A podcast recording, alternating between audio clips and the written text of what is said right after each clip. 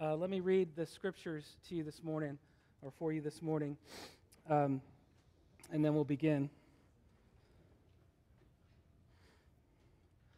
Proverbs 17 17 says, A friend loves at all times, and a brother is born for adversity. Proverbs 21 21.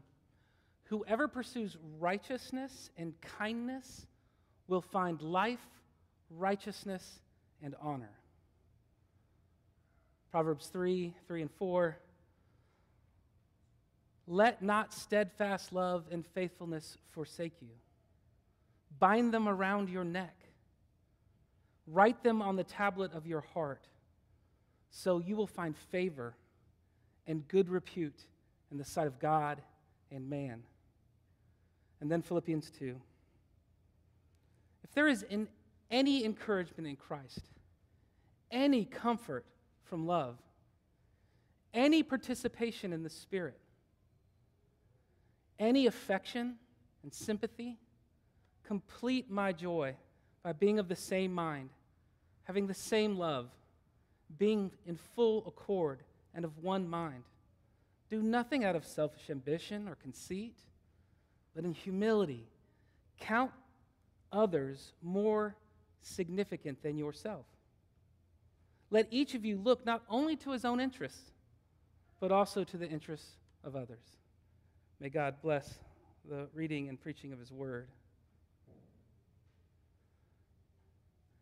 I don't know if you know what it's like to sit in a small group of people who are like minded about the most essential things, but have differing opinions on something else. And let's say that group has to make a decision for hundreds of other people. That's Tuesday, last Tuesday. And as I was thinking about it, I was thinking about all the ways that we've been formed to think about things like masks and distancing. And I, and, and I think, Redeemer, you have done beautifully and wonderfully and been patient and kind in this. And, and in some ways, this sermon is to encourage that further. Y'all have really been awesome, and I'm so thankful how you've navigated so much. But I was also thinking about the fact that in some ways, uh, that is it possible that, um, that some of us are maybe too concentrated uh, on the science of it and not thinking about the personal um, health or, or mental health issues. Maybe some of us are thinking about the civil liberties and freedom, or the politics, or, or even of epidemiology as a whole, or just maybe one aspect of the ethics that we're called to. What if, even in our good navigation, we have um, not relied enough on the spirit of the resurrected Jesus that lives in us and is revealed to us in His Word, or even if we have, that we could get more of that as we move forward. The issue is that the resurrected Christ doesn't give us guidelines or policy first, but He does give us a way to navigate these differences. Give yourself to the idea that God's wisdom about masks and distancing is more radical, more radically true, more radically beautiful than our imaginations can conjure without, with just the limitations of some of the categories I just said. What if God's way both cuts across and absorbs all those things while including all the good they have to offer, offer but maybe He aims us in a different way to get where we need to be?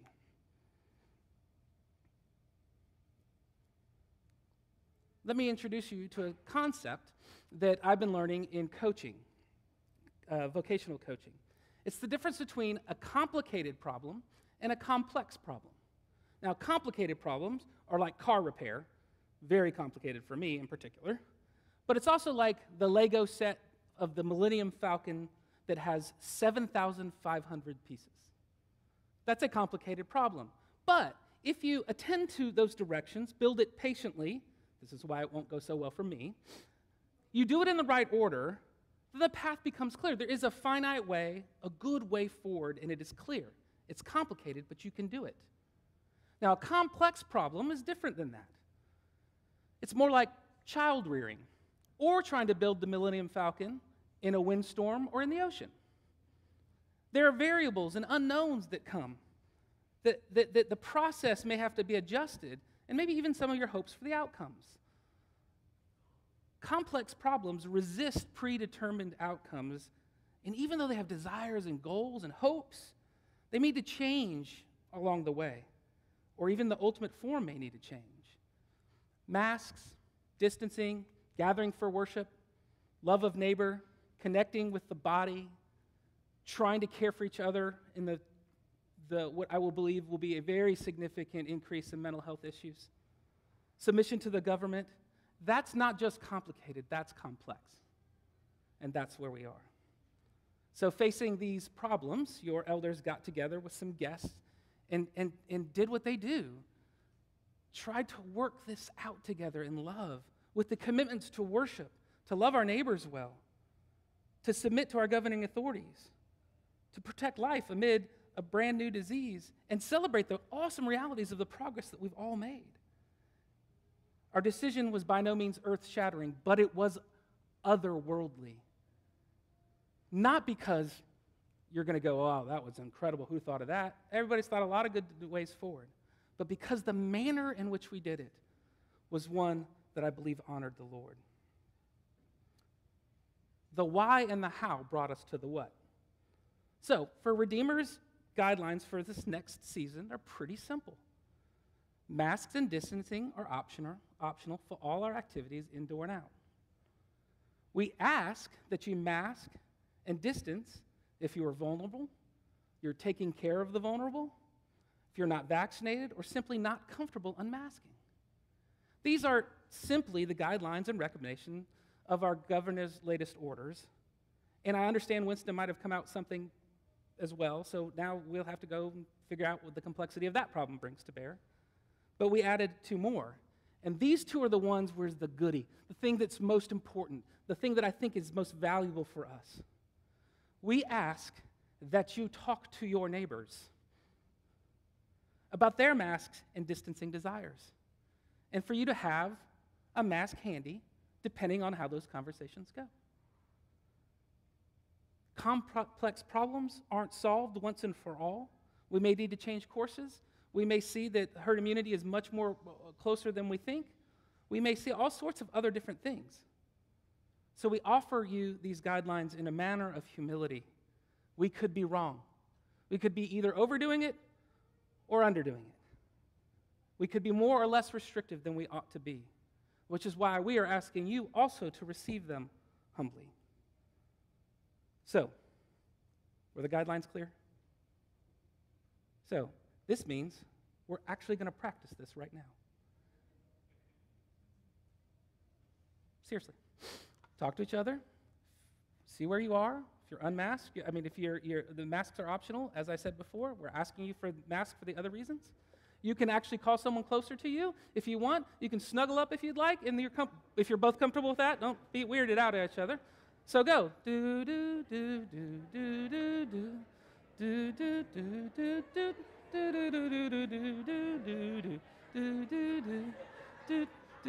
do do do do.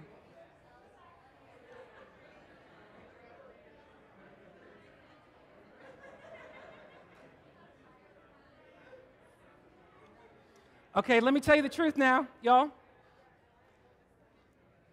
I took too much time, we've taken too much time and energy to try, like, the point isn't the guidelines, that's the what. The point is the why and the how. And this sermon is about the why and the how. Believe it or not, the Bible is silent on what we should do coming out of a global pandemic. There's no passage about that. But it is absolutely clear about how and why we do whatever we do. Absolutely clear. And so now I have three easy steps to how to be a flourishing community amid a diverse group of opinions about masks and distancing. You know I'm the three easy step guy all the time. I'm never nuanced or anything like that. They're going to feel like they come out of left field because they do. They come from the very Word of God, from the eternal one. So here's the first one Step one relish God's grace. If there is any encouragement in Christ, any comfort from love, any participation in the Spirit, any affection, any sympathy, then make my joy complete. Have ever been encouraged in Jesus, comforted by his love? If so, say, I have. Have you not known that because of Jesus, you participate in the triune God? The resurrected Spirit, the beloved Son, and the Father? If you have, say, I participate. That one wasn't as easy for you. Have you ever experienced affection or sympathy from God or brother or sister in Christ? If so, say, affection is mine, and sympathy is mine. Relish God's grace. Why? Because it is the glorious kindness of Jesus that we actually get to live in the life of God. It is the starting point for all ethical practice. Nothing good can happen in the life of a Christian if it doesn't start with first beginning being transformed by God's grace. Every single Christian has the Spirit of the living God in him, and he or she lives in the triune God. What? Every one of us knows that Jesus has been patient with us, is less often less concerned about us getting it right than how we treat one another and how we honor him in what we do. Even if a person, especially if a person is someone you deem to be misguided or wrong. Kindness, grace, empathy, and love have changed our worlds, so they change the way we live and move and have our being in the world.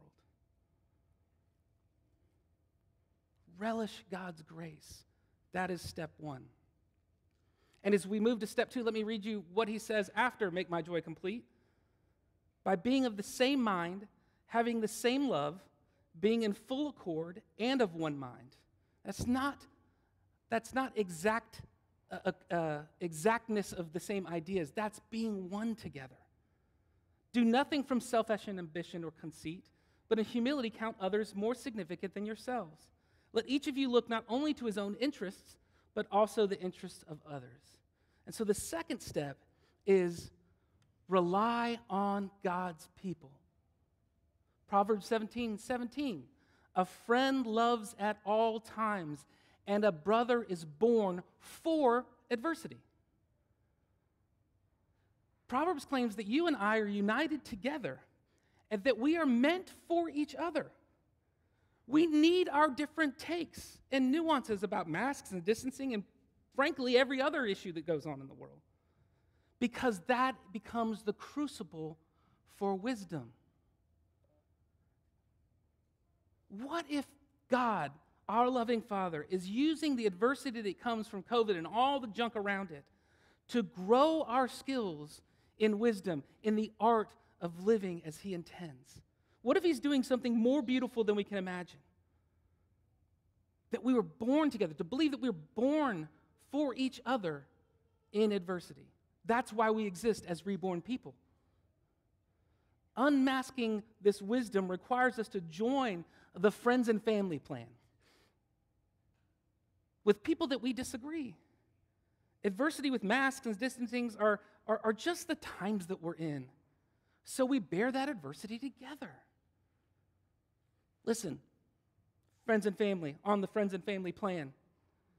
Your brothers and sisters in this room and on the sets or uh, on the other side of the live stream have very different reactions to the governor's orders. Some are giddy, some are like, it's about time. Some are tentatively hopeful. Others are nervous. Some thinks it's un- it was foolish and unwise that we should just wait a little bit longer. Embrace this reality as your friend and family. Friends that we are to love at all times. Family born for us in this adversity. Here's your family and friends. Some of our friends and family are vaccinated by choice. They either thought it was the best way to preserve life or the quickest way to get to herd immunity or, or frankly, to get the relief of the restrictions as quickly as possible. Some people did it excitedly. Some people had real consternation about it, weren't sure what to do or if they wanted to do it or not. Some of our friends and family want to be vaccinated, but for all sorts of different reasons eligibility, availability, medical conditions, and all sorts of other things have not had that opportunity yet or are waiting on that opportunity to be theirs. Some of our friends and family can be vaccinated but chose not to for all sorts of varied reasons. The novelty of the vaccine, the inequity of its distribution, the belief that it's better to be exposed to the real thing first. There's all sorts of reasons for this. This is our friends and family. This is us, all of us. This is who we are, who you are, and every single one of you is welcome in this space. You belong here. We belong to you. You belong to us. And you're not just welcome, you're welcomed in. Maybe precisely because of our differences, God is using this. As Troy Bolton so eloquently said, we're all in this together. That was only a little laugh. Nobody laughed in the first service. I was pretty sure because they were overwhelmed by the beauty of my voice, but I didn't, wasn't sure. So, step one is to relish his grace. Step two is to rely on his people. Step three is to get some water. Um, so, step three, this will be the longer one. Manner is the magic. The first two were why, because we've been redeemed by his good grace and we've redeemed to one another. The second one is how, or the third one is how. Manner means that what we do is important, but how we do it is essential. The scripture seems to not first talk about what we do when it comes to wisdom, but how we do it. If you read James on wisdom, they're all adverbs.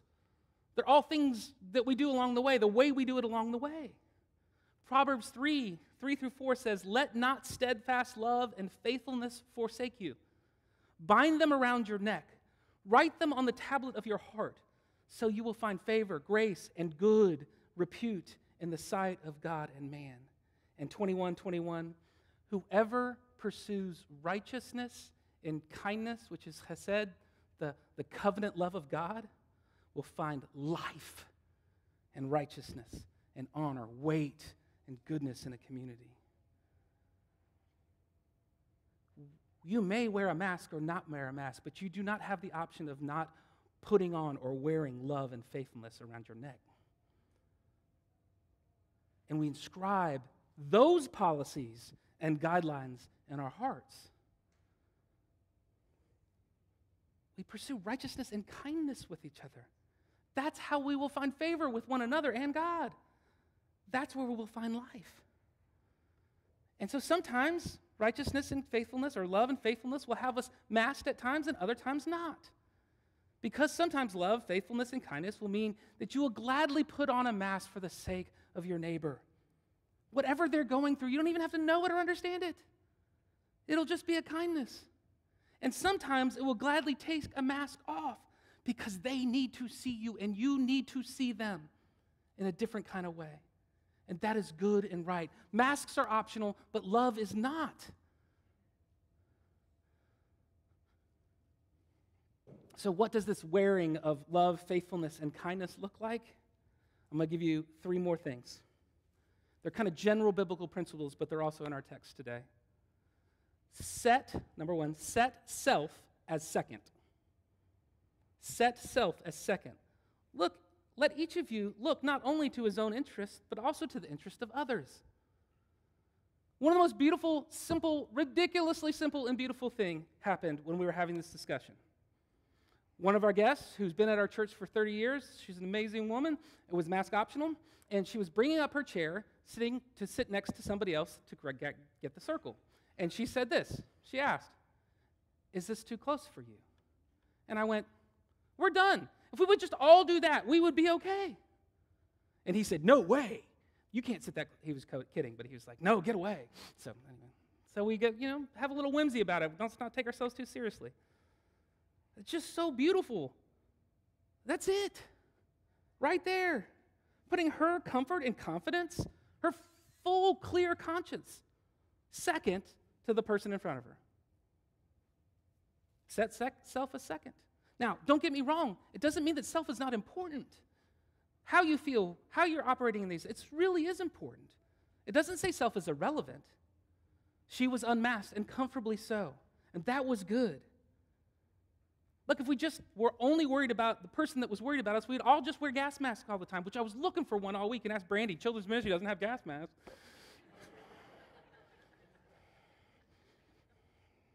they got everything else in the world, but not gas masks.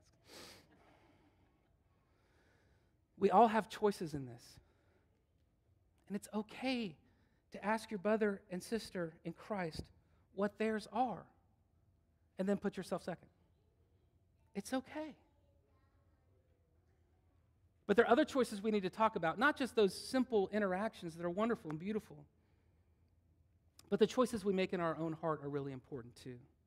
Do nothing from selfish ambition or conceit, but in humility, count others more significant than yourselves. So it's not just doing something different, it's the adjustment of the heart.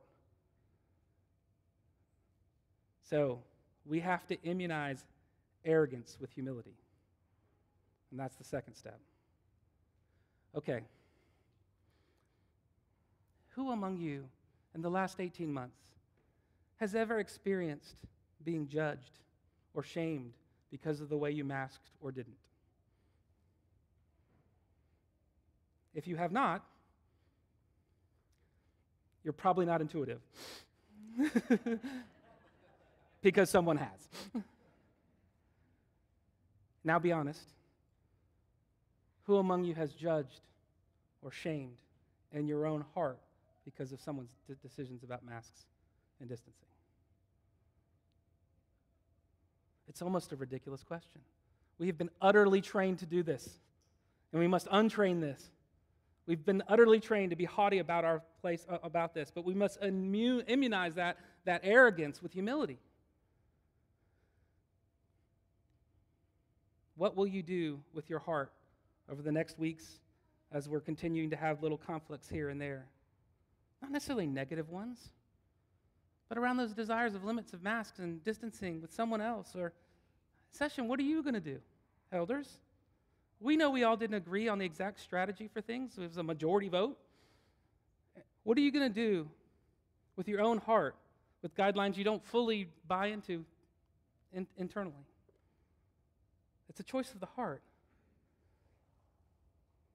And the first choice in that heart is to abandon our arrogance in these things, to actually count, reckon, choose to value the other person's view in this.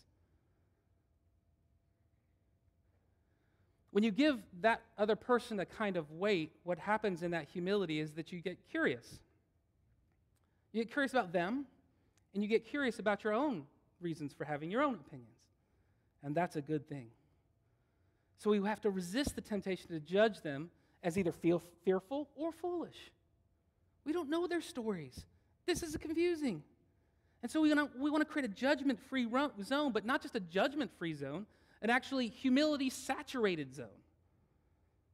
So we might even, just even, question our own presuppositions in this. Stay curious to ourselves. And humility gives us the way forward in that. Don't let the adversity of this time make you mad, let it make you humble.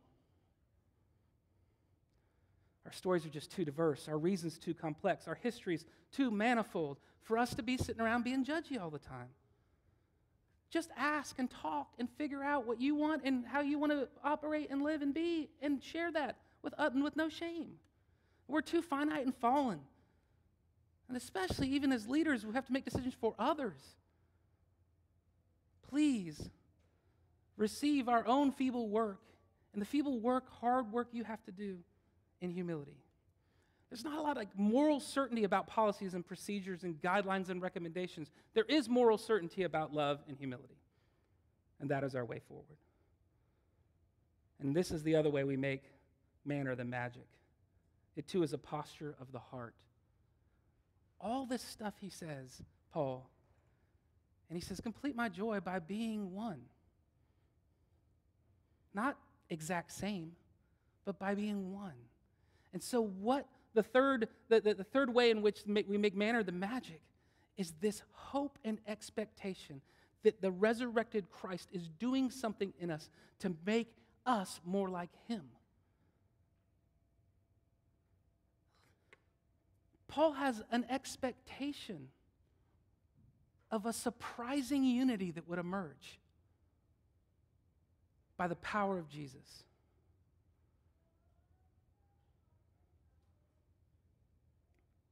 I want you to be excited and expectant and hopeful amid this crazy world of judgment and toxicity, and somehow masks are like politicized and become like this social issue statement one way or another. That, that, that our world doesn't know how to do this, but we do. We don't know how to always do it well, but we do. Because we have the power of the risen one who's bringing forth this unity one way or another. I know it's a little hokey to do a sermon on masks and distancing. But as you might surmise, this sermon has nothing to do with masks and distancing, it's a mere application. Masks and distancing and worship and the CDC gathering guidelines and the governor's orders and all the stuff that, we, that, that are part of this are not the point because it's about Jesus producing resurrection wisdom into a mid sized church coming out of a pandemic amid a socially toxic context and hasn't done it in a while. It's not about policy or procedure first, but about Jesus and the Spirit of the resurrected, resurrected Savior doing something beautiful in our midst. He's unmasking wisdom in us, whether we wear a mask or not, because it's about Jesus as our Lord and his love for the church. The truth is, you can take this sermon and do the find replace function and put any ethical issue we deal with. You can find and replace, and it's the same thing. Cherish your salvation, rely upon your brother and sister, and make manner the magic. Temporary guidelines are simply our feeble, finite, and fallen attempt to lead and love the church. The real policy the real God given policy is relish God's grace, rely on God's church, and make the manner the magic. And frankly, that's a really bad policy for clarity's sake. But it's actually the best policy to get us to the what we will do. It's not a specific rule to follow, it's not a box to check, it's a way of being in the world. It embraces the tension of feeling right about something because, you know, it puts the self second. It immunizes the arrogance with humility and hopes, expects that God will bring the magic of his mercy to bear in our midst. Here's what I want from us, y'all. I want everyone in our church, whether masked or unmasked, vaccinated or unvaccinated, to experience the life we have in Christ and belonging to one another. And I want us to do that both in the glory of that and the sacrificial living in that. I want you to feel freedom about the choices you've made, and I want you to be willing to give up your freedom and take the burden of someone else and the choices they've made. I want you to feel free to challenge your own decisions and decision making process without shame or guilt. I want you to be able to have a frank conversation with the people that are closest to you about maybe why they had the decisions that they made, and for you to do it without pride or judgment. I want you who are utterly confident to have a little more curiosity and I want those who are utterly unsure to have a little more confidence. Because this is about the eternal one that the rest of Philippians talks about. We want to see him more clearly and him make him more clearly known to the world. It's so much more, this eternal one, eternal one, than these guidelines, temporary as they are. And here's what the rest of Philippians 2 says he emptied himself by taking the form of a servant, being born in the likeness of men, and being found in human form, he humbled himself by become obedient, becoming obedient to death, even death on a cross. And so now, God has highly exalted him and bestowed on him the name that is above every name, so that at that name of Jesus, every knee would bow in heaven, on earth, even under the earth, and that every tongue confess that Jesus Christ is Lord to the glory of God the Father. Let's pray. Jesus, we do thank you. Help us. You've done so much good and worked so much good in us. Continue to do that, especially when so many of us are at, at these, these tense times and work situations and even like going into stores sometimes. The signs don't mean what they say and say what they mean. Oh, just help us love one another, tamp down our frustration, increase our humility, give us love for our brothers and sisters, especially to those who do not know you. We pray all this in your name. Amen.